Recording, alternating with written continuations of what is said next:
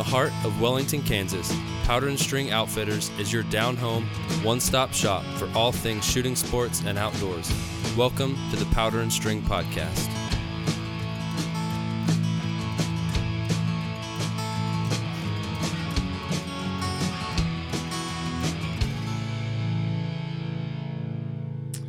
Welcome back to the Powder and String Outfitters podcast. I really appreciate all of you guys tuning in. Today, I am super, super excited to uh, introduce my guest. It is a six time champion, Randy Couture. So, Randy, thank you so much for joining us today and being on here.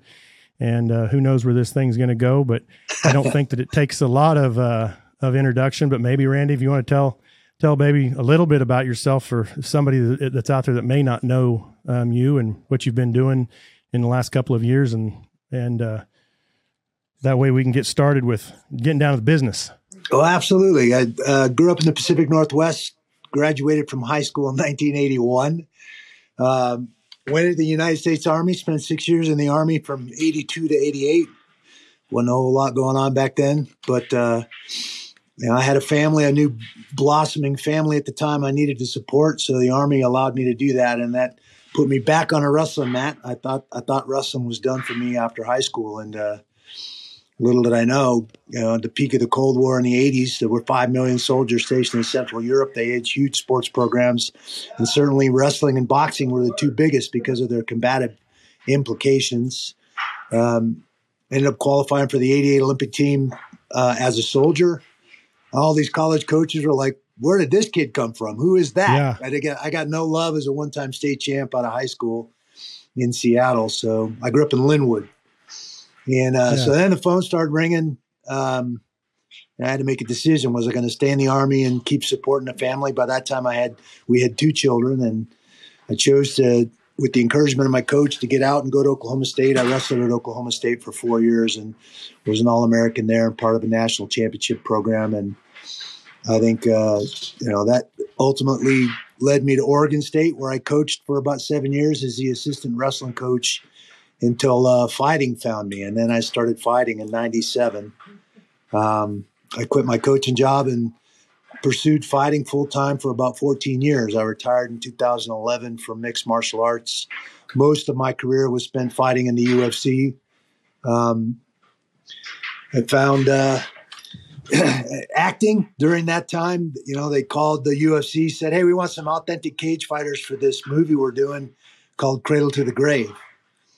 And uh, so that was my very first time on a on a movie, you know, motion picture set, and seeing the the smoke and mirrors, the the magic that that happens uh, in in the process of making a film, and was immediately intrigued and managed to go out and get an agent eventually, which is a weird kind of a catch 22 you know that you got to have a resume to get an agent you got to get have an agent to get jobs it, it doesn't really right. make sense but uh, it's one of those things I, I fell into through through athletics so that leads us to today you know i retired from fighting in 2011 i've been pursuing acting and the other businesses that grew out of uh, that niche of, of fighting the gyms and the clothing line and some of the yeah. other stuff that that came across my way um, at that time. So supposedly retired, yeah. retired from fighting. I'm busier than I've ever been in my life and, and chasing the acting jobs, commentating for the Professional Fighters League, uh, doing all my charity stuff. We, we are the Nevada chapter for MVP, merging vets and players out of, out of Extreme Couture. And I founded my own foundation back in 07, 08 called the Extreme Couture GI Foundation to take some of the financial pressure off these guys that have been wounded in combat since 9-11 so yeah. uh, those are the two big foundations that I'm, I'm involved with and all that keeps me hopping keeps me pretty busy I, I can imagine you're an extremely busy person i uh, first of all i want to tell you thank you um, not obviously for being on here but also for your for your service. Thank you for being you know in the military and you know freedom isn't free. Um, we're a huge supporter here at powder and string of veterans and man, uh, that's that's a huge, uh, huge um, deal that you're, you're you got going on there with with supporting veterans. It's I really it's something that's near and dear to my heart, and we do a lot of stuff here for veterans and, and also first responders. And so, man, that's wow. that's just awesome. I appreciate so, that, and, and, I think the more of us that link arms, uh, the less of them fall through the cracks, and they get the support and the appreciation that they deserve for for everything that they do. So, it's certainly part yeah. of my uh, part of my journey. You know, wearing that uniform for six years, taking that oath at 19 years old, that's something that doesn't go away, and uh, no. that's just how it is. So, trying to do I my part. Imagine. Yeah. I can only imagine, and um, whatever you uh, whenever you're doing stuff in the future, uh, just go ahead and consider powder and strings. We'll we're in. We'll we'll do what we can to help and be a part of it. We'd love I to, appreciate to that. chip in. Absolutely, Thank without you. question. That's not even not even hard to think about. So we'll do it. We got sure, our uh, 15th annual motorcycle poker run coming up here on May 20th in Las Vegas. I started Excellent. this thing back in 08. This is our 15th year doing the ride. Last year's ride in, in May was the biggest we've ever had at 537 bikes. It was huge. And Criss Angel's always a big supporter of the foundation. He's if he can't if he can't make the ride, he'll send us a check. Uh, I think this year he's actually going to make the ride on the 20th. He's dark that day with the the Mindfreak show. So uh, looking forward to riding with Criss. Uh, I know Horny Mike from Counting Cars always comes out. He's a, a Vegas staple and uh, we haven't got the rest of the guys from the from the crew there counting cars out yet, but uh, we try every year to get them out. So yeah, uh, it's it's always a fun time. It's a great time of year as far as the weather. It's not too hot yet in Vegas, and there's right. some pretty cool uh, destination bike spots around Vegas. So it should be fun. Absolutely, yeah. It's a it's a fun town, and and there's always something to do there for sure, for sure. So you talked a little bit about your wrestling, and that's one of the things that you know. I I obviously would have to say that I was a huge, am a huge uh, fan of yours when you know when you were in the octagon.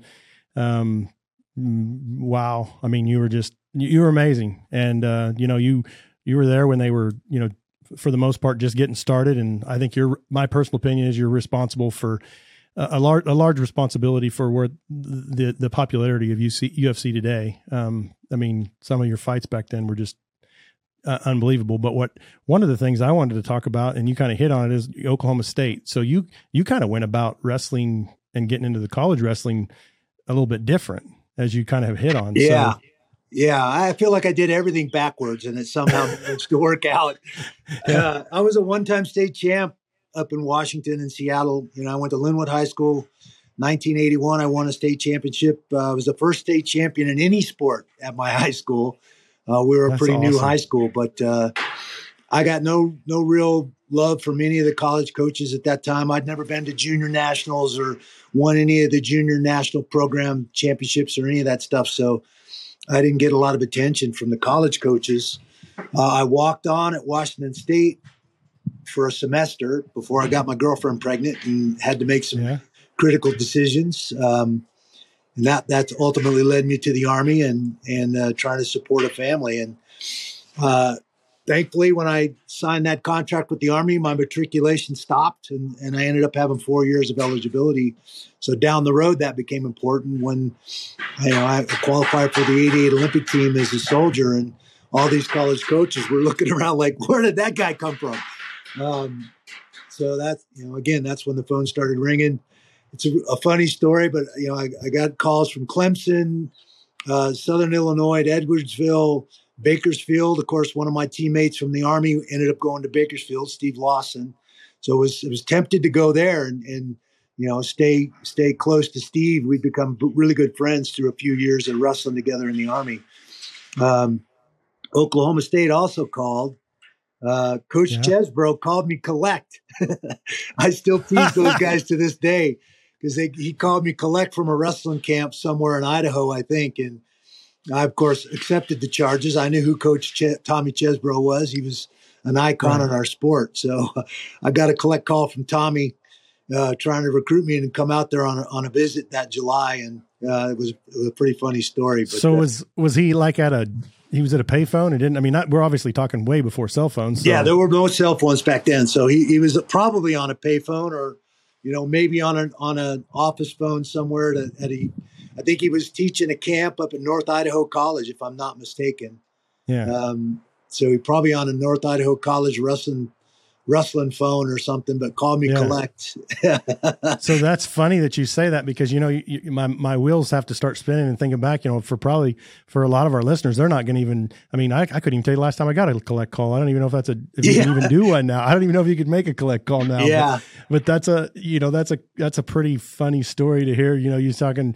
You know, Randy Couture gets a collect call to go wrestle at Oklahoma State. It's just you know hindsight, you're just like, what the? That's a great story for sure. Yeah, I love yeah, that. It's pretty yeah. funny.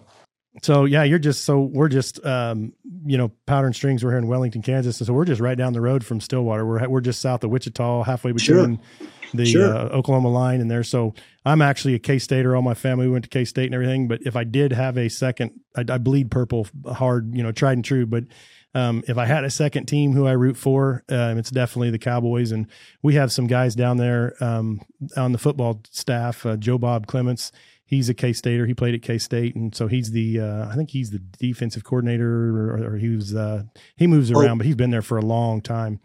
But uh, Joe Bob, he's down there.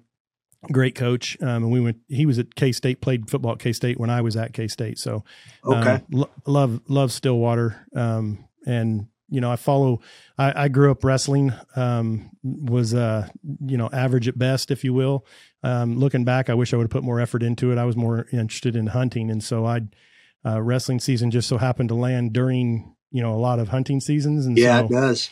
Um, I've I've told this story once before on the podcast, but I'll share it with you. So, um, we, our high school was a pretty good, pretty good wrestling team. We had won state a couple years before, twice in the previous five or six years we'd won state, and and uh, as a sophomore, it was just a sophomore, junior, senior at that time on the wrestling team. And so um, I was a sophomore and I had made varsity, and um, we got out of school early, and it was right during deer rut. And I was like, wait a minute here.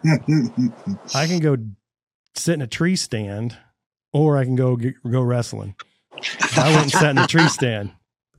Well, to this day, um, one of the, the, the fondest memories I have of of my you know high school wrestling was uh, obviously that didn't work out, and Coach Decker, uh, Russ Decker, um, I got in all kinds of trouble. Got home, my parents, I got in all kinds of trouble. My bow got taken away from me, and my punishment was that I had to go sit at the varsity wrestle matches and sit on the bench. And then I had to go wrestle on the weekends for junior varsity where I shouldn't have been. So that way I wouldn't have, t- that, that way I couldn't go hunting. So I lost all my hunting time. Oh my uh, gosh. But you know, you look back at it and you're like, well, I mean, it is what it is, but that's but, uh, funny. Yeah. I wish I would have put more effort into it, but, um, well, I'm, I'm good friends with Mike Shower. He coached at okay. Maize, Maize High School. He used to bring name. a bunch of us from Oklahoma State and a bunch of the guys yeah. from the Army team up to coach the Kansas junior team in yeah. the summers. We do camps and and done, done clinics for Mike up in up in Kansas, helping the Kansas team get ready for the junior nationals and stuff. And it was always yeah. a blast. Mike was a great guy and, and, still good friends with Mike to this day, and uh, still talk to him every once in a while. But uh, yeah, so it was prob- always a fun fun time for us to come up to, to Wichita and, and run camps up there. Yeah, so you're probably the same age, but because you went uh, the backwards way or whatever you want to call it, yeah. and go, going wrestling. Yeah. Um, another really good friend of mine, he wrestled. I've got two of them that wrestled at Oklahoma, um, but they're they're about your same age. One's Mark Tatum. Um, he was a heavyweight wrestler at uh, OU, and then the other one is Kenny Kenny Fisher and Kenny okay. Fisher. He was a lightweight, um, but they're about your age, and and I I think so. they were probably wrestling when I was in the army, right? And right. and then I came. Obviously, I was a 25 year old freshman at Oklahoma State. Yeah. So how was how like, was that? Like who the hell's this 20, old guy? yeah. So how was that? Like I I, I loved it. I mean, it was a great place to wrestle. I knew I'd made the right choice. You know, Bakersfield and Clemson were both great programs, but uh, man, I drove from you know, Fort Campbell, Kentucky, uh, into Stillwater, and I mean, no sooner did I pull in that I realized I was in the right place. Uh, yeah, it was just a, a great place to wrestle and, and, a great place to be. And I got you know finished my degree in in uh, foreign language and literature there, and in the College of Arts and Science, and was an All American. You know, three times uh, for Oklahoma State and an academic All American all four years I was there. A little little more focused when you're older Yeah, that is some true. Of the dumb mistakes you make when Yes. you're a young 18 or 19 year old kid rolling into a college campus. So uh, yeah, and you're not. There's not as many distractions either. exactly. Yeah, exactly. Hey, I had a wife and two kids. I was pretty focused. I knew exactly what I wanted to do and where I wanted to be. So Yeah, um, it worked out. that's that's crazy. It's it's how that went. So when I another thing that I've heard, and I want if this is true, tell me. But you signed up in the in the army or whatever military you were in. You were in the army, correct? Army, yes. Yeah, yeah, yeah. So you signed up in the army for freestyle wrestling, but it ended up being that you signed up for the wrong Greco yeah, they put what? me on the Greco bracket. Uh, I never wrestled Greco ever in my life, and uh, I, I went to a, a championship tournament in in Baumholder, West Germany. Uh, signed up for the freestyle. Somehow they put me on the Greco bracket too. So I just finished the freestyle match, and they start calling my name. Oh, so you were on another both. match. Yeah. So I'm like, I, I just walked off the mat. What do you? mean? Well, you're on the Greco bracket. Are you going to wrestle or not? And I had, literally had to make a decision right then. And so I said, okay, what the hell? So I, I went out on the Greco mat. I ended up winning Had you wrestled tournament. Greco before? I'd never wrestled Greco before in my life, and uh, I ended up winning that tournament, and and it was fun. I had a blast. So I kept wrestling the Greco, and that's actually what led me ultimately to meeting Coach Floyd Winter, who was the All Army wrestling coach. He was over there doing uh, seminars on rules and and what Greco and freestyle were, and he had a, one of our big officials and a FILA exceptional official, Vince Zuaro, who was kind of his cohort over there doing these seminars and stuff for all the Army guys. And uh, I ended up meeting Coach Winter, and he eventually, you know, after I won a U.S. Army Europe Championship over there in both freestyle and Greco, he gave me a shot at trying out for the All Army team, which ultimately led me to the Olympic trials in in '88. That's that's a that's a crazy and amazing story to hear all that all the different things that had to happen in order to get to where you know ultimately you had the successes that you Yeah. had. And it's it's weird. So your time in Stillwater, with regards to that, is that a fond memory of your time in your life with going back, you know, Absolutely. Absolutely. I, I had a blast there. You know, some of those guys are some of my best friends to this day. Um, Did I they call you the old in old the man? Army? Did they what?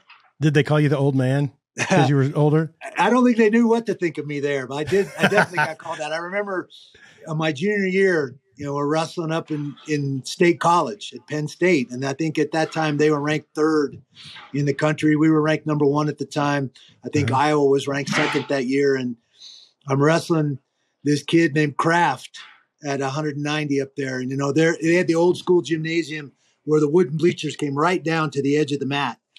And I took this poor kid down on the edge of the mat, and somebody in the third row is like, "Don't let that old man do that to you." Yeah. And everybody started laughing, and I commenced to kicking the crap out of that poor kid.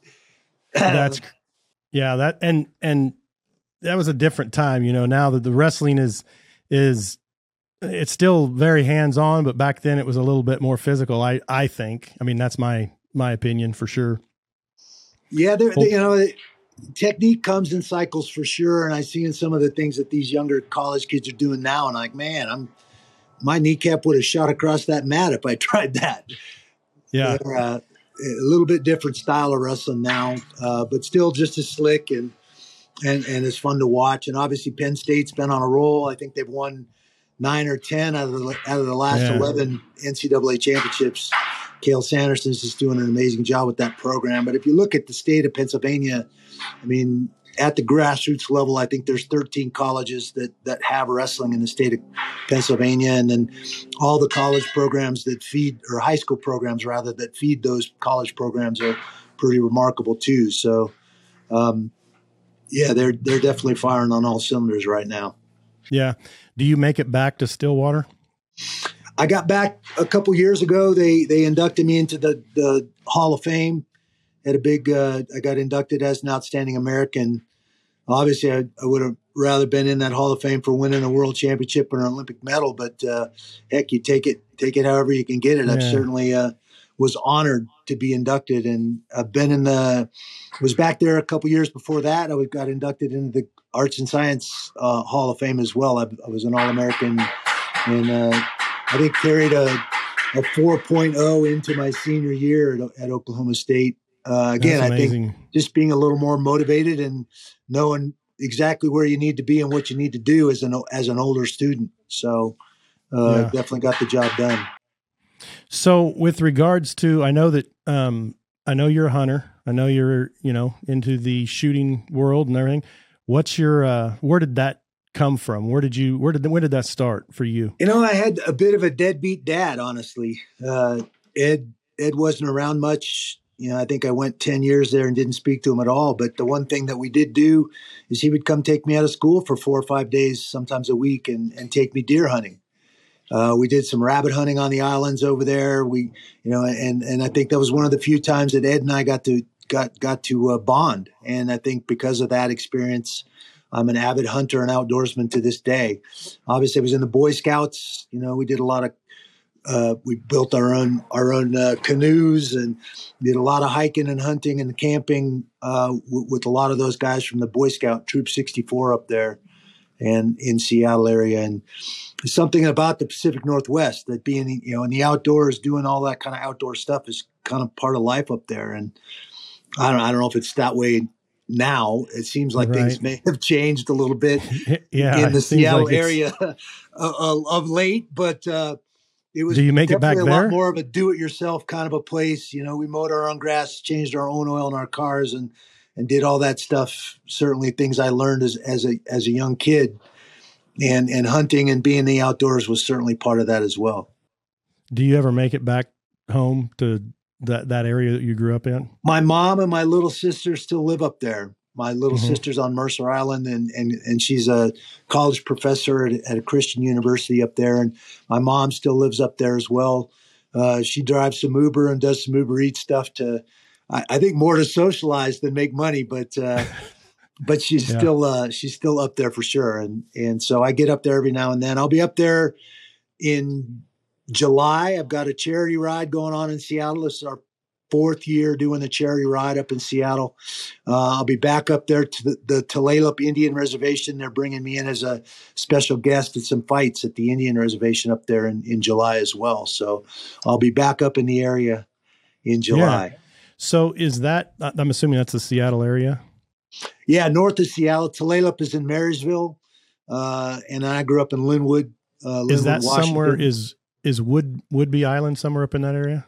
Whidbey Island is across the bay from from okay. Edmonds, where I grew up. From okay, so my wife my wife uh, was a military brat, and she spent time in Whidbey Island. So Oak like Harbor, probably. yeah, yeah, that's exactly that's where she went. It was Oak Harbor. Yeah, Oak Harbor. That's, that's a, yeah, that's that's one of the islands across across the bay from us yeah, in Seattle. Okay. Yeah, Oak Harbor is a great place.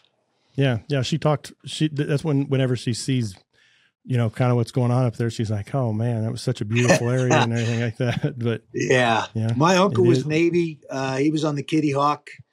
I mm-hmm. remember getting to see the Kitty Hawk. Uh, you know, he was there during on the Kitty Hawk during Nam, and uh, they came home uh, to Bremerton, and I got to see the Kitty Hawk in dry dock when I was a kid. My my aunt and my nephews uh, lived with us while my uncle was deployed. Uh, my dad was Navy as well. Ed was Navy. He was a Seabee. Um, that was kind of the Bay of Pigs era, but you know, after Korea and and before Nam happened. Yeah. So you have a long uh, family lineage of of the military. Yeah, my sister and I chose the army. Um, Yolanda, my my sister, was in the army for four years, and I was in the U.S. Army for six years. Yeah, that's uh, that's I've got a long family history in the military, and I tried to join, and then I had knee surgeries, and they kicked. I I, I was in the uh, delayed entry program and got the whole sworn in, and then that was it. Then uh, they said oh. after the sec after the second knee surgery, they said we don't we don't need you anymore. so you know everything happens for a reason, and you know at that yeah. time I was devastated. I was just like, what in the world? How come? But you know it is what it is. So so when yeah. you then you went to the military. Then at that point, you go to you know wrestle, and you're down in Stillwater. Did you continue your hunting down there at all? Uh, kind of got back into fishing and hunting after after the six years in the army. I was stationed in Germany. You know, just didn't have time to get out and, and hunt while I was in the service. So at. Oklahoma State, you know, we, we would sneak out out and, and, go bass fishing. There were bass ponds everywhere there in Stillwater. So yeah, um, I really didn't start hunting again until I got to Oregon State after college. So it was about 10 years there between the Army and college that I just didn't have a lot of time to get out and, and hunt. Um, Oregon State, a bunch of the kids that I coached at Oregon State were like, hey, we're going archery hunting in August. You know, before school starts again, you want to go? And I was like, oh man, I don't even have a bow anymore. So I went out and bought the equipment I needed and, and, uh, went on that elk hunt with, you know, Chad Flack and Chad Renner and Jim Coots. And uh, we just had a blast hiking into the Eagle Cap Wilderness and in Eastern Oregon and, and archery hunting again. And man, I, I didn't pick up a rifle after that experience. I just kind of focused on archery mostly uh, you know, until the last couple years. It's funny that you say that because that's a common thread that we hear all the time. And for me, I'm more of an archery guy than I am a rifle guy by far. Um, to the extent I, have only ever harvested one animal, um, one deer, one whitetail with a rifle. Um, yeah, but yeah, but, I hadn't uh, I hadn't rifle hunted in over 20 years, and then about five or six years ago, I, I got picked up as a brand ambassador for SilencerCo. Okay. And uh, they were doing a fight the noise campaign and trying to get the tax stamp removed from suppressors and they sponsored me to go to New Mexico and, and hunt with a rifle and a suppressor, which is something right. I'd never done, which was really interesting. And there's a, there's a really good video of that hunt out there uh, yeah. in regard to their fight the noise campaign in SilencerCo. I shot a, a massive bull outside of Pie Town, New Mexico, with uh, Black Mountain Outfitters, and, and, it was a great hunt, uh, a lot of fun. Now they hand me a brand new rifle 6.5 Creedmoor made by Kimber with a Vortex scope on it, and it even had a rangefinder built into the top of the oh, yeah. scope, and uh, and it was suppressed. And you know, walk out there that first evening, get get on a, a big bull, and and shot right under him. I turned oh. the scope oh. turret wrong. It was set up for MOA and not yardage, so I thought it yeah. was yardage. And I shot right under this bull, but it was so quiet. He just walked off. Like, what was that? He didn't yeah. even run. And uh, so I was like, okay, well, we got some work to do here. We we bolted and got to the range. I figured out what I did wrong with the scope and yeah. we went back out that next morning. And now that same bull was still there, but he'd been run off his cows. He was a satellite bull. So we yeah. start cow calling. He was out about a thousand yards and he came in a dead run from a thousand yards and he got into about 300 yards and, and I dropped him. It, it was a, a, pretty damn good day. yeah, that's amazing. That's awesome. So now that you've been introduced to to the silencer and and a suppressor and all that, are you? Uh, for me, I've, I was the same way. All of a sudden, I'm like, I'm a silencer snob now. So when we go out hunting, yeah. I'm like, you know, I, if you don't have a silencer, then you're shooting last, and you got to make sure we know when you're getting ready to shoot. And we do a lot of predator hunting around here, and you know, we opened the shop a couple of years ago, and before that, I was I'd never had a you know or never been around one, never seen I've yeah. seen them, but you know didn't you know didn't you know, hadn't used any. So then we get the shop up and going and everything, and I'm like, well, I I probably ought to have my you know license to be able to sell those. So we get one, I get one in, you know, I go out and you know we're testing it out, and I'm like, what in the world? Like this is what? Why have I been? Why have I waited all my life to be yeah. to have one of these? And so now we go out predator hunting and, and all of us have them. And there's one of our buddies that goes with us and he doesn't have one. we're like, all right, you need to, you're shooting last and you're over there. And yeah. so what do you, now that you've had one, you're like, I, I got to have that. Yeah. I, I, think they're pretty incredible. Um, I, I really only own one. I, I mm-hmm. bought a, a, little Gemtech for, for my yeah. Walther P22. Yeah. Uh, and it'll, it'll, it'll go right on my Ruger 22 rifle as well. And man, it, I swear you fart louder than that. It's pretty quiet. Yeah. So yeah, uh, yeah, and, and, pretty amazing. But yeah, that that uh, suppressor I used from SilencerCo with that 6.5 Creedmoor was that was an amazing thing.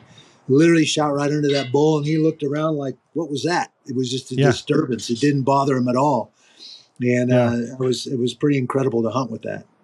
Yeah, those and even those little 22 suppressors that you talk about, um, I've heard I've heard rumor of um, it may or may not be true, but those things are, with subsonic ammo actually can be uh, really deadly on uh, cats and little uh, possums in town. so they, uh, if you have, if I, I don't know of it personally, but I've heard rumor that you know you can in town get rid of some nuisance, uh, you know, varmint, if you will. Um, yeah, I guess if we have something like that in Vegas, it would be the pigeons. Yeah.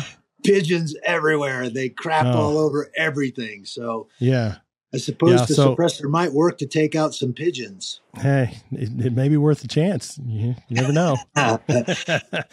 so, so when you, if you had to pick a hunting, an outdoor, you know, animal you like, what, what is your, your go-to? What is the one that you, you elk, like to Elk hunt? is definitely my go-to. I, I, like to shoot and hunt things that I can eat. Mm-hmm. Uh, now I know there are probably a lot of people out there that say, well, I eat cougar and I eat coyote and I, you know, some of those predators that, that get hunted a lot. But uh, as far as I know, not many people eat those things. Uh, they're more about controlling the, you know, the population of those animals. And I'm more about hunting things that I can eat. So turkey, deer, elk, any of the waterfowl. Um, yeah, I got to go uh, hunting with Dan Henderson back in January with Fowl Life. The Fowl Life does a great job with deer, with uh, duck and geese, and we had a great time hunting in Oklahoma. I had never seen honestly that many birds in one place at one time. Yeah. It was like I was in a duck tornado. It was unbelievable. Um, but me and Danny had a great time hunting with those guys. I'm a very good friends with Jesse Moorhead, you know, world class archer. Used to have a show called Staying Safe with Jesse and Ginger on the Pursuit Channel, and I'd been hunting with them lots of times. Uh, mm-hmm. Always archery hunting. He's a world world champion archer, and so is his wife Ginger. Both amazing mm-hmm. people, and uh, I hadn't seen them since I retired from fighting. My last fight, they were in Toronto for that last fight in 2011. So Jesse was on me. Come on, man, we miss you. We want to go hunting. Let's go. And we yeah. were supposed to go. Uh, I was going to fly into up in Huntsville. They live in Huntsville, Alabama and we were going to drive over the border in, into Ohio and hunt with this outfitter, but the weather got really warm and rainy, and the deer weren't moving, so the outfitter kind of flaked out a little bit, and we ended up just saying the heck with it and, and just hunted in Huntsville, and we both got whitetail deer there in Huntsville. Uh, this was in February, so um, that was awesome. It was great to catch up with Jesse and Ginger and, and put some meat in the freezer this year. So between the duck and the geese and, and the, the deer, I've got some meat in the freezer right now. Yeah. And, you know, somebody that I, I, I spent a, a period of time out west in Phoenix and hunted that west air, you know, Western states for waterfowl. And, you know, the only thing that I had to go off of was at that, you know, but talk, I'm I'm showing my age a little bit. What was you know off of magazines, Ducks Unlimited magazines, and and other waterfowl magazines, and you know they always talk about places, you know, top ten places that you want to go hunt in your lifetime for waterfowl, and it was. Uh, it was a it was an awesome experience. I loved it. It was great. Um, but when you can try to compare that to the Midwest and you know this area in particular, you know you talked about Oklahoma, but the one thing that was definitely um, that was interesting was that we went out there and went hunting. It was the amount of pintail. Man, there were pintails for days out there. Yeah, but but we you know there was probably a, a, a wad of about 70 60 to 70 maybe 80 of these pintail on the inside of it there was one greenhead and uh, all my buddies that I was hunting with were just you know slobbering over this greenhead, and I was like, "You can shoot that greenhead all you want. I'm I want to shoot one of them sprig." And you know, it, we it was it was pretty cool to hunt, but out west, the waterfowl hunting is definitely a different different deal um, for sure. Do you do you get to do any hunting out there? I've done some up in in the Columbia River Gorge, uh, both as a kid for for duck and, and geese uh, in eastern Washington, and then uh, when I was coaching at Oregon State, we all we went up the gorge and and hunted uh, goose mostly up there.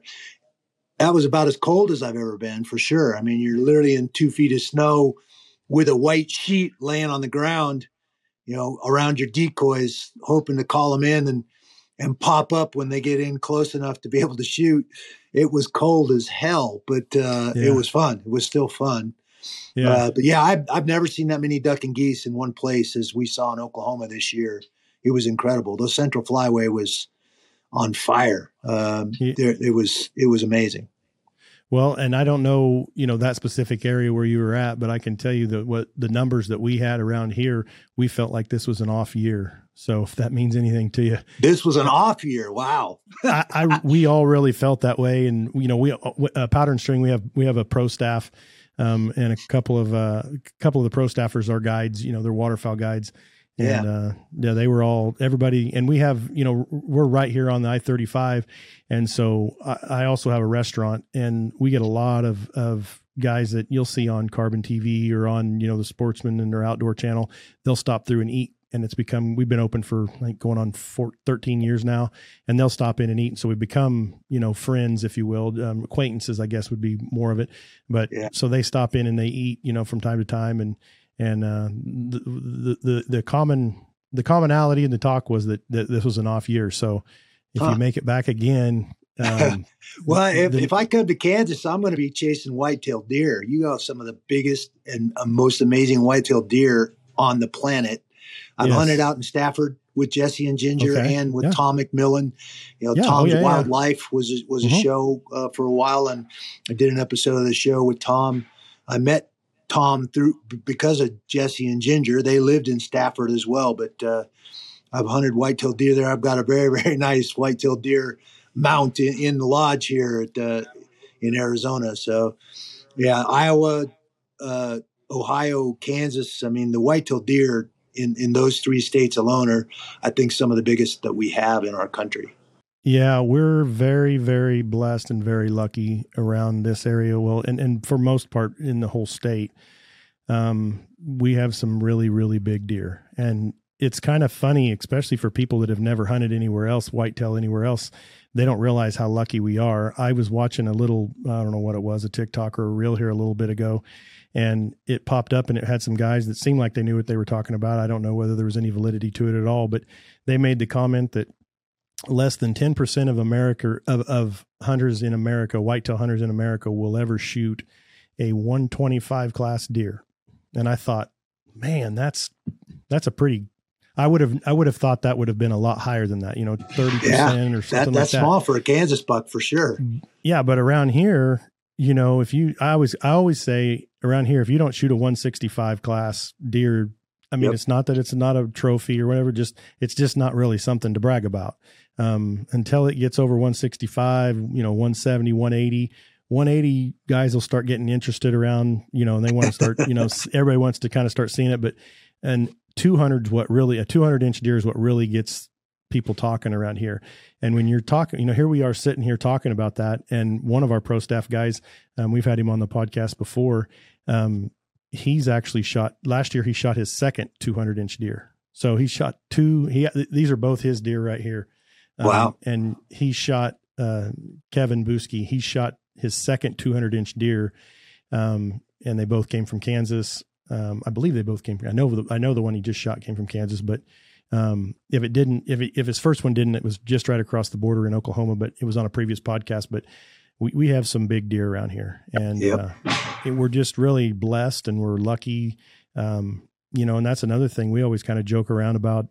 You know, especially with the guys that are like in Ohio, not Ohio, but in uh, Michigan or up in the you know Vermont, up in the you know the northern northeastern part, and they'll go out hunting and they they're like, well, we didn't see a deer the, for you know for the four times we went out this week, we didn't see a deer, and I don't think. I mean, it's very very uncommon for us to go out and not see a deer. Um, I mean, we just we're really lucky around here, so. Um, we definitely have some big big deer uh, here in Kansas. Yeah, it's it's it's a blast, and you know that's the thing too is, is that it's not just the hunting you know the, the the, the during the season. It's an all year deal. Where i mean we're we're already we've already got trail cameras out. We've been putting out you know mineral and feed because um, they're you know they're in velvet right now and that's the most yep. important time to you know to to supplement them um, and then you know once we get here you know through summer they got to you know we have to make sure that they have you know water's good and so it's you know we got we got food plots, and right now we're talking about with um, some of our some of our properties putting out some fruit trees um, to help you know give them a, a smorgasbord. Um, and it's just you know it's a lot of work, but that's the fun part about it is that's to me that's yeah. the that's just as fun as the time when you harvest the animal. You know, is all of it that leads up to that. I think at the end of the day, it's about being out. It's about being out in the wilderness, whether you're you're getting your hands dirty, putting out food plots and, and setting up tree stands, or or just being out, you know, hoping to get a to get, get a shot, to, you know, to, to see an animal and, and get one that, that you want to shoot. So, I mean, at the end of the day, it's about being in touch with nature and being out there and being connected. Earth vibrates at 7.83. The closer you can get out there, get barefoot, get connected to the earth, the better you're going to feel. I uh, 100% agree with you. Grounded, ground yourself and yep and getting that dirt and and it just it, it helps to to equalize everything and get things back on track. I I 100% agree with you. And it's easy to get caught up in our day-to-day life of you know the hustle and the bustle and you know of business and all of that stuff that sometimes you just have to take a step back and go wait a minute here. Let's pause for a second and go out and and get get it get right with mother nature. That's absolutely. that's, one of the uh, one of the few positive things that that came out of that relationship with with my dad was yeah. that love for the outdoors. And that rolled right into that boy scout troop you know all my neighbors my friends from school their dads were were our scoutmasters. And we had a pretty amazing group of guys and we did a lot of cool, really cool stuff as kids that all yeah. revolved around that outdoors and and that that's part of my journey and part of my life to this day is it's why I love being here in Arizona yeah. at this ranch in the middle of nowhere, sitting between the Kaibab and the Coconino National Forests, looking at, at ponderosa pines. It's it's unbelievable. Yeah, that's the um the the Kaibab. There's another um uh, hunt of a lifetime, if you will. That the Kaibab man. I uh, had been putting when I lived in Arizona. I'd been putting in for that, and I'm just starting back now to try and start accumulating points again in Arizona. And one of these days, my hope is that while I'm still um, able to and everything yeah. to, to, come out there and maybe have a shot at 10. something. Yeah. It's my uh, backyard right here. I know, huh? Yeah. If they don't, too bad they don't sell landowner tags there, huh? I know they don't. yeah. I haven't quite figured yeah. out the draw yet. I've only been here a couple years, and I haven't I haven't really figured out the draw and and what to put in for and start accumulating some points here. But thankfully, the only over the counter tag is still the uh, the archery tag for deer. So right. that's the only yeah. one I've I've really gotten so far. Chasing yeah. mule deer around out here.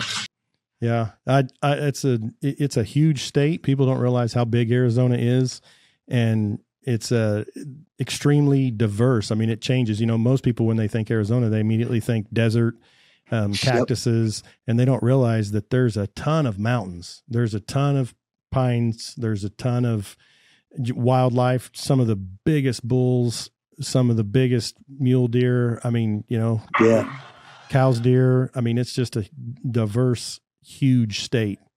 Yeah, it's amazing. Yeah, it definitely. Uh, you, you would not think sitting up here where we're sitting on this front porch right now that we were in Arizona. You'd think of sweating your butt off in, in Phoenix or Tucson yeah. uh, and not sitting at 7,000 feet, enjoying the fresh air and the quiet. Not yeah. so quiet here today. They're putting on a new roof on this place. and Oh, so, so that's, that's what all the noise you've been is. hearing in the background. Yeah, it, that's all right. We like to keep the, you know, the powder and string podcast is raw and – and uncut. it's it's you know we're just bringing real, true what it is, raw footage to them. So you know, for our listeners out there, it doesn't get any more raw than that. Randy's sitting on his on his porch in Arizona, and they're working on it, and that's what you hear the banging and clanging. Is, is yeah, so it, it's. I it's had an old uh, a forty year old shingle cedar shingle roof on this log home, and just felt like it was a not only a fire hazard. You know, we I think three yeah. three summers ago we had one of the forest fires about seven miles from this place. We were we were on the ready status, had the trailer hooked up and ready to go. All I had to do was load the horses in it to get out of here, and thankfully it never came to that. But uh, I definitely yeah. thought it was time to get rid of the old cedar shingle roof and put a metal roof on and install a rain catch so I can take advantage of the monsoons we get here in the August and September months and and catch yeah. that rain for for taking care of this place. So yeah.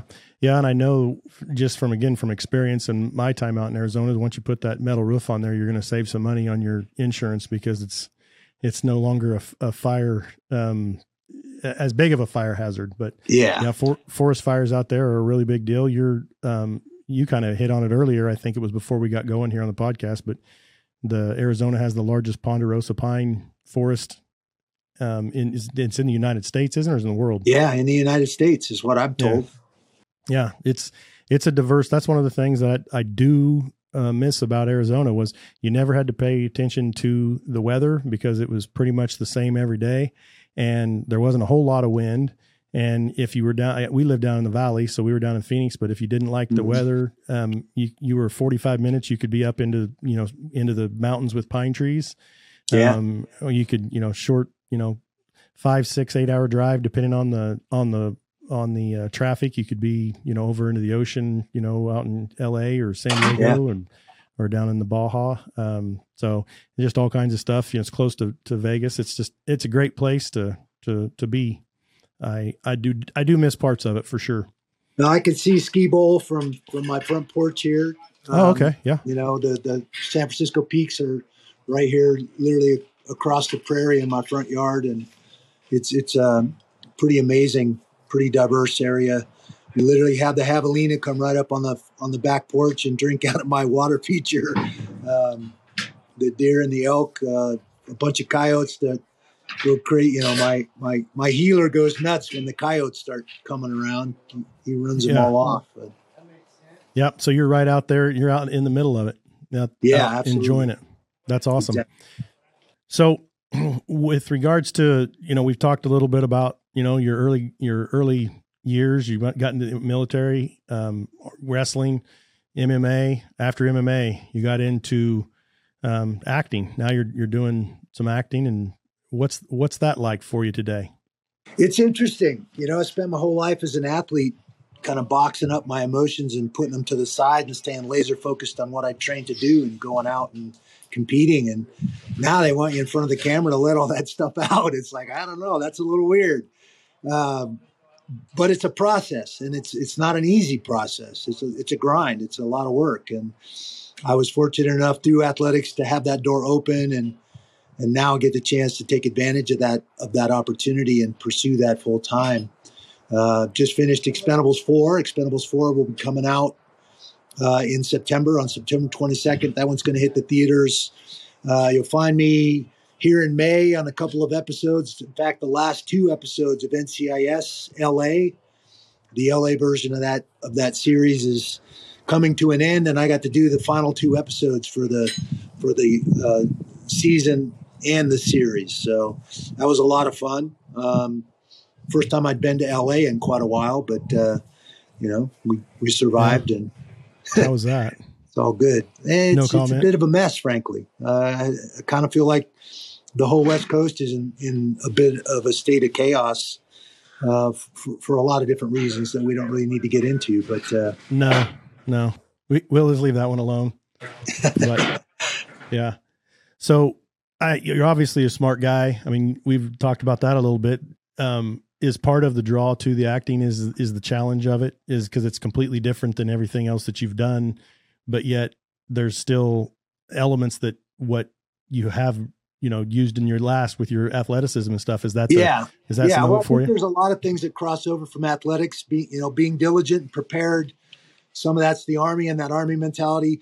Some of that's athletics for sure. Um, i don't you know I, think i see a lot of these folks that don't have that same work ethic, work ethic they don't bring that to to the game and then you look at a guy like stallone uh, you know, or, or Schwarzenegger, you know, that have treated this as a profession. They weren't all that caught up in the celebrity nonsense of it. Uh, and that's allowed them, I think, the longevity that they've had because they take it very seriously. You compare that to other guys I worked with, like Mickey Rourke or Jean Claude Van Damme, who've had tremendous peaks and tremendous valleys in their in their yeah. acting career, and I think that's a tribute to their approach and, and maybe not not treating it as much as like a profession and, and more caught up in a little bit of that celebrity lifestyle than than some of those other guys. But uh, you know, I think like anything else, you want to be good at something, find out what the best guys are doing, stand around them, watch what they do, watch how they how they treat it and and how they approach it, and, and then emulate that. Uh, those guys have certainly had tons of success, and there's a reason for that. It's no yeah. different than wanting to be the best wrestler in the world. So you better go find out what Jordan Burroughs is doing, what Kyle Snyder is doing, what so many of these stud athletes are doing now. And that certainly was my mentality when I was competing in wrestling. You know, Kenny Monday was one of my mentors at Oklahoma State. You want to be the best at something, look at what the best guys are doing and emulate that. Yeah, yeah, and and one of the things I've always said in business is is that there's no re- reason to reinvent the wheel. I mean, there you can you can change it a little bit, but if if it's working for somebody else, that doesn't mean you got to go and do just the opposite. There's probably some some reason for that. Um, but it's not just going to be you're not going to be able to just replicate that you're going to have to you know add your spin to it and put in the effort and yep. the effort is the is the one thing um, that's i think paramount um, i had a guy that in business tell me he and he was very successful and he said one time he said you know i used to think that it was you were able to work smart not hard and he's like yeah. no you absolutely have to work smart and work hard i agree um, it doesn't I just it doesn't ethic- just come that work ethic is very important. It's something that I learned from my mom as a single parent. You know, raising three of us, there was a chore list. You know, she had to go to work her two jobs, and I was the oldest, so there was a chore list every you know every weekend. And those chores better be done by time mom gets home from work, or there's going to be hell to pay. And and I think that was again replicated in the army certainly on the wrestling mat through Coach Spear in junior high and, and Coach McAvoy in high school, and then Coach Winter uh, in the Army. You know, those coaches were very important figures for me. I didn't have that father figure. Uh, so those guys filled that void, and they're the ones that kicked me in the ass when I needed a good kick in the ass, and yeah. they're also the ones that threw the arm around me and gave me, you know, a noogie or two to, you know, say, hey, it's going to be all right. Don't worry about it.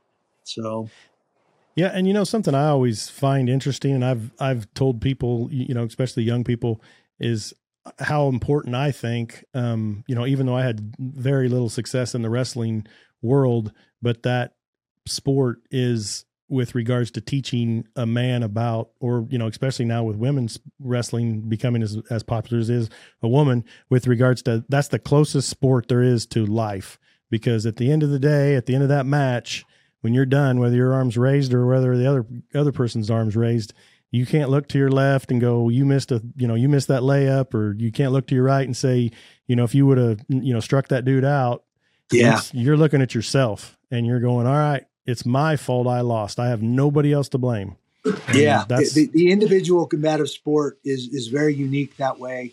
Um, you know, you walk out into the center of that mat or those four steps up into that cage all by yourself. Now you're only as good as the guys you're trained with, the guys you're rubbing elbows with on a daily basis. Iron sharpens iron, so one man sharpens another. At the end of the day, it's you walking out of that tunnel and up into that cage or out into that mat by yourself, and you never feel more alive or more vulnerable at the same time. It's a it's a unique experience, and that is absolutely what life is like. You're going to go out into life and you're going to get knocked on your ass. You're going to win some and you're going to lose some. So you better know how to do both of those things. You better know how to win with character and grace, and you better be able to lose with the same thing with character and grace. And that's what I think the, the sport of wrestling certainly uh, prepared me for the ups and downs of life and the sport of mixed martial arts, which is a volatile sport, you know, just like wrestling. Yeah. You're literally one decision, one small choice in a match away from being very happy and getting your hand raised or, or very pissed off and commiserating a, a loss. So, and that's yeah. life in, in a nutshell for sure. So I think it's yeah. very important to develop that character, that resilience that comes from putting yourself in those situations when your life isn't on the line. And, and, you know, sometimes down the road, when, when you're really trying to fight for your family and, and build a business or build something you, and you get knocked down, you're going to need those skills, that mindset to pick yourself back up and go back out there and figure out what you did wrong and figure out how to do it better. Everybody talks about six world championships. So that means I lost it at least five times. And the truth is, I lost it all six. It's not about winning all the time, it's about how you deal with the adversity of losing. My fight record's 19 and 11. So I've certainly tasted my share. Lost in the NCAA finals twice. You know, lost in the Olympic trials four times. For 16 years, four times trying to make that Olympic team. It never happened. But imagine if I'd have sacked it up and quit after that last Olympic trials. I would have never forayed into MMA, and, and I would have never won those those six championships. So everything happens for a reason. You just got to stay true to yourself and keep pursuing what you have and, and what your passion is with everything that you have. Yeah. If you're going to do something, do it. You know, your time, you don't, you don't get that time back. We're never going to get this, this moment back. So you can either, you know, half ass it or you can, you know, put your full effort into it and see what happens. And if you're not going to put your full effort into it, then what, we, I mean, why are we, what are we doing here? But I guess that's the beauty of the sport of wrestling and the sport of mixed martial arts. If you're half assing it and you're still willing to walk out in the center of that mat and expose yourself that way, boy, more power to you. Yeah. Somebody's going to point out those glaring weaknesses and it's probably not going to be fun. Yeah, it'll be uh, it'll be uh, humbling. It'll be pain, yeah, humbling and painful in multiple ways. Yeah, yeah, yeah. And maybe that's how I ended up um, sitting here on a podcast with um, with you.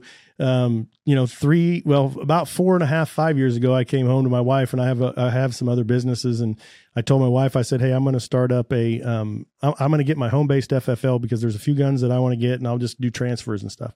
And she said, don't you dare ever come home with some idea that you're going to want to open up a, a, a, gun shop. I said, hon, I promise I don't want to. No way.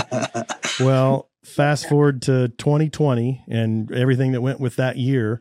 Yeah. We had, um, we had a couple of buildings in, in down this downtown Wellington here. And my wife comes home and it's right after Christmas. And she says, Hey, what do you think about taking that old, um, building that we, we got that is a, uh, eye doctor's place and turn it into a gun shop? And I thought this was like, is this like candid camera? trick? is this a trick? You know, or what? So we talked about it and uh we you know, at that point you couldn't get a gun nowhere. And so anyway, we drive around to some gun shops and my wife's in, you know, she's into guns and stuff, but she's not a, you know, she's definitely not a, you know, a, a gun freak, if you will. Um, and so we get done that day and she says, Man, you got more stuff in the basement than what a lot of those gun shops did. And and in their in their defense, you know, you couldn't get anything. Well, I told her, I said, All right, well, let's do this. We'll open it up and I'll just be down there by myself three days a week, Wednesday, Thursday, Friday, and that's it. Just by myself. I'll just have a few guns in there. And here we are. I don't know how to do something half ass. And all my buddies were all like, you know, eight months into it, six months into it, a year into it. They're all like, we already knew you when you started this, it wasn't going to be just, you know, just you're going to have to be there three days a week. And, you know, now we have guys that'll come into the shop on a regular basis and I mean almost daily and they're like, You got more stuff than Cabela's. I'm like, all right, well, cool.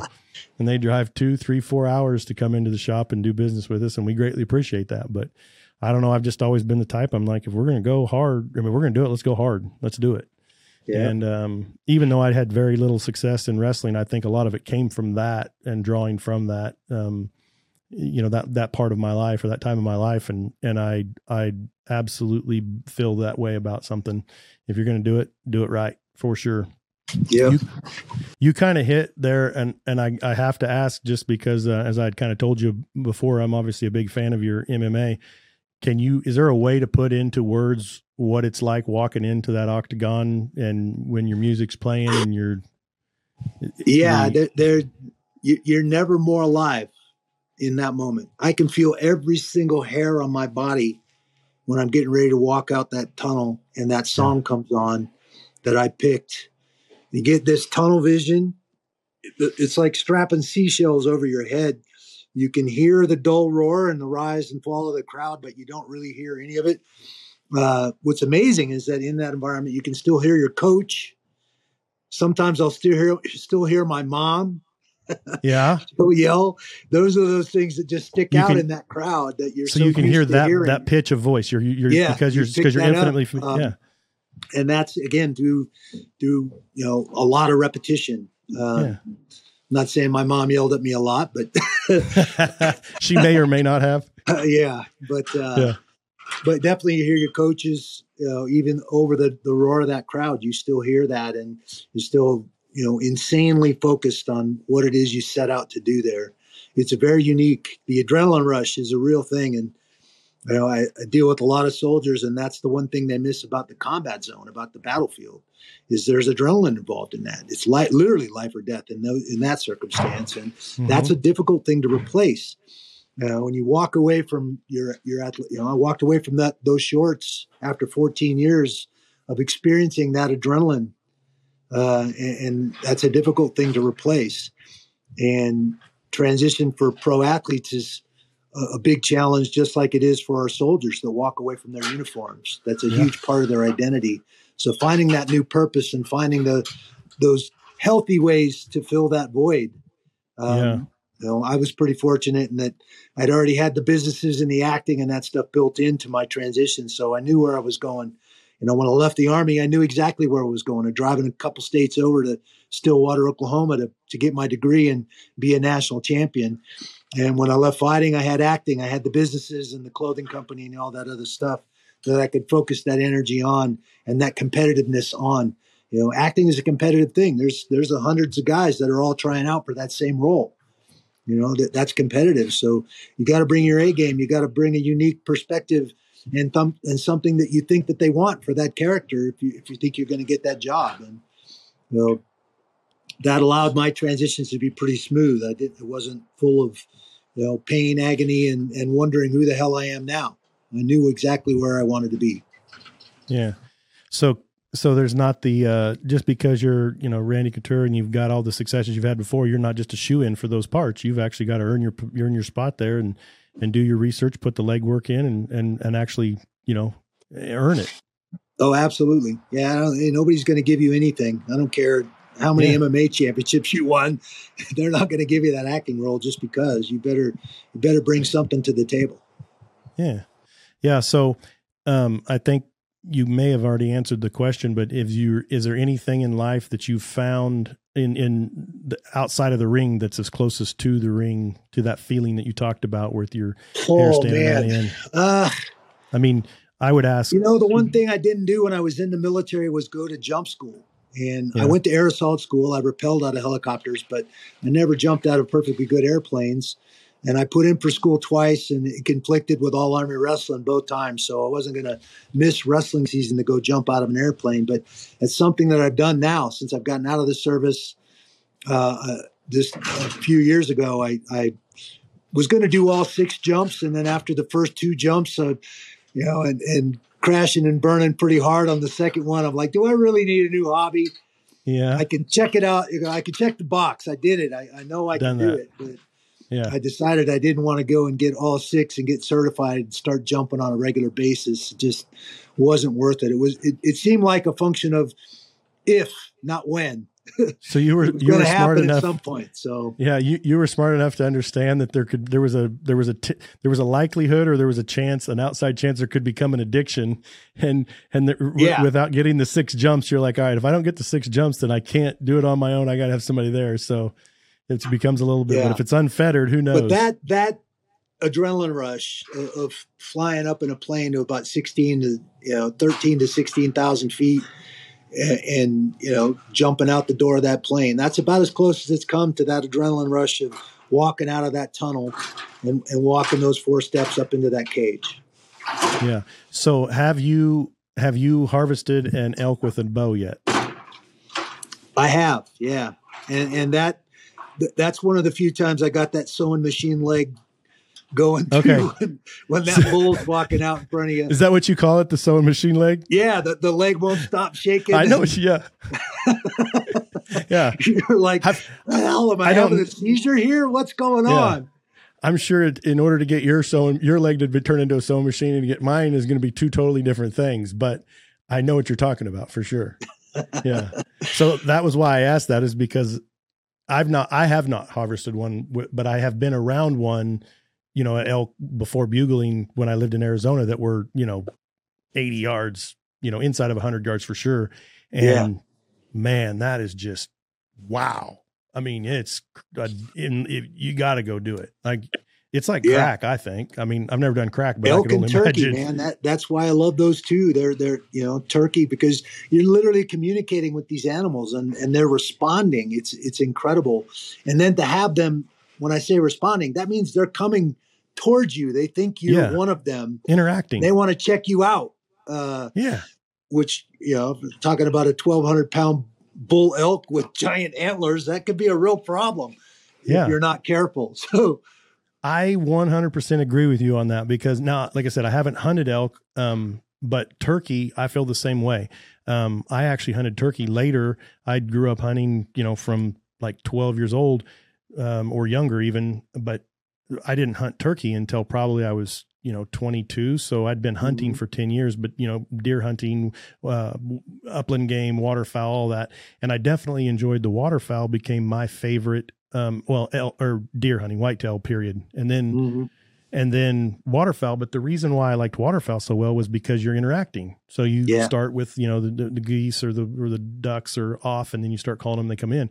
But man, I was introduced to to turkey. I was like, what the hell? Where have I been all my life? You know, here's this turkey that you put to bed the night before, and then all of a sudden you hear him come down. You start calling, and he comes in, and he's just wired for sound, and his head's changing, and there's dirt going everywhere, and he's you know he's pissed, and you know you're you're interacting back and forth, and he's just thundering, and I mean, man, that was like holy cow. And then Yeah. probably you know seven eight years later is when I had that interaction with an elk, you know my, my interaction with elk, and I was like, wow, that's that's turkey and and then some, you know.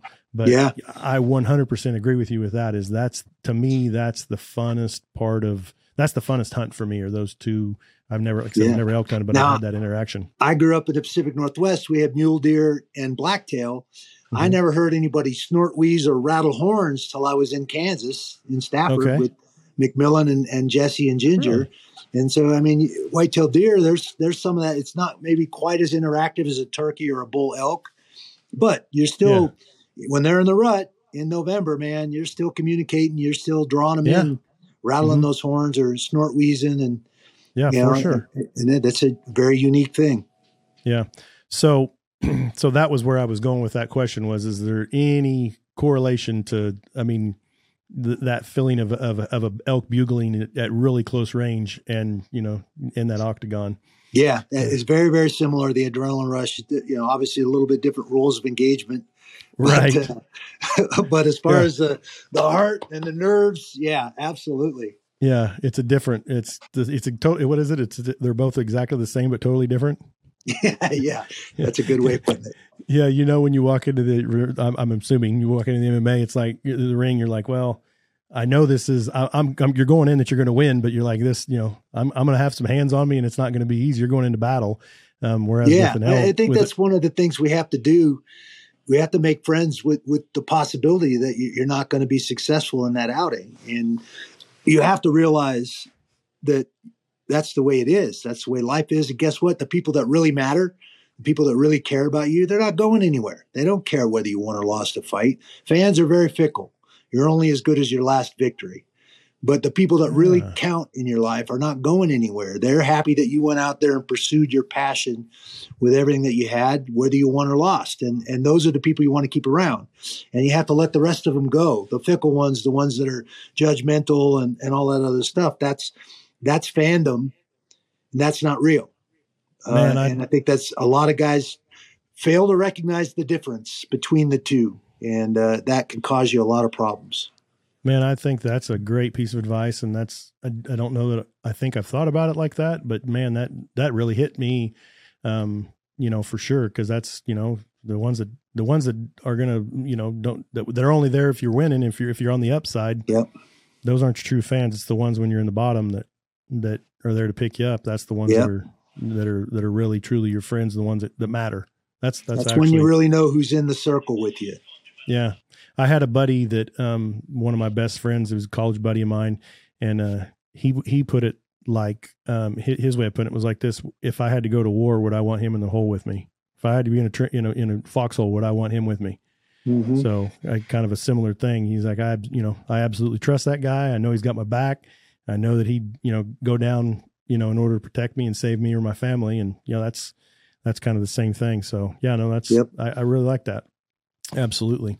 So, well, man, I can't tell you how much I appreciate having you on here. It's been absolutely a pleasure. Pleasure. Thank you for taking some time out of your day to sit here and talk about, uh, you know, your life and hunting and uh, you know all things outdoors and your experiences. And I can't tell you how much I appreciate it. Uh, you Well, being thanks, on here, Kip. Randy. I appreciate you having me on, man. It's been great. Yeah, absolutely. And so for um, all of our fans out there and listeners, um, if you haven't already done so, we, we urge you to go and subscribe and like and share and do all that stuff. Um, as most of you know already, we're on all the social media pages, Facebook, we're on YouTube, uh, Instagram, all that different stuff. And Randy, do you have anything out there um, with regards to your your um, veteran stuff that you want to uh, have the listeners listen go go to and like? Yeah, you can find us at extremecouturegifoundation.org. That's xcgif.org. They'll give you the schedule of the rides. We've got four big rides coming up in, in the next five or six months. Uh, any of the other events that are coming along. If you are a veteran um, and, and you want to get connected to the veteran community, check out vetsandplayers.org. That's MVP. We're in nine cities across the country right now. We're continuing to expand. Just opened in Phoenix. We're in Dallas. We're in Seattle. Obviously, Nevada, Los Angeles, Atlanta, Chicago. Um, we're, we're continuing to expand in major cities ac- across the country. But you can find us at vetsandplayers.org. We have hybrid meetings. So if you can't make it to one of those gyms to show up in person, you can get on a Zoom join us for the workout and join us for the huddle after the workout. That's where the real magic is. Uh, give these guys a safe place. There's no civilians, nobody else in there. It's only retired athletes and retired soldiers, and uh, and we get our workout in, and then we sit on the mat in what we call a huddle, and we talk about what's going on, what's positive that's going on, what's negative that's going on, and give those guys a safe place to let those demons out. And it's been pretty remarkable. So if you're one of those guys that's that's retired from your sport or, or retired from the military and, and you're not really sure where you're going or what's what's going on in your life, check into MVP. That's in players.org. We'll give you an outlet. I guarantee you somebody else in the circle's been in that spot you're in right now. Yeah, that's great. That's that's um, I'm lucky enough to have several vets um, that are on my staff, you know, uh, and you know, I've had a couple of them tell me, you know, if you're if you were a good soldier, you're not a good civilian, and you know that's that's uh, or you know, I'm not going to say you're not, but you know, it's tough. It's definitely tough, um, and that transition is is extremely difficult. And so, anything that we can do to, you know, to help support our veterans, we need to do it because uh, this this the, the lottery ticket that we all were lucky enough to have punched when we were born in the United States of America it's not free and it's paid for by the veterans out there. And um, we're just so dang lucky to be born in the United States and, and have the opportunities and the stuff that we have available to us at our fingertips because there's such a small percentage of the population of this planet that, that have that. So for yep. guys like you, man, I appreciate it. And so thanks, man, man. Thank you so, yep. Thank you so much, Randy. I'll let you get off here. And again, we greatly appreciate it. Thanks for all of our listeners. Yep. Have a great day. You too. Powder and String Outfitters, we're your hometown shop.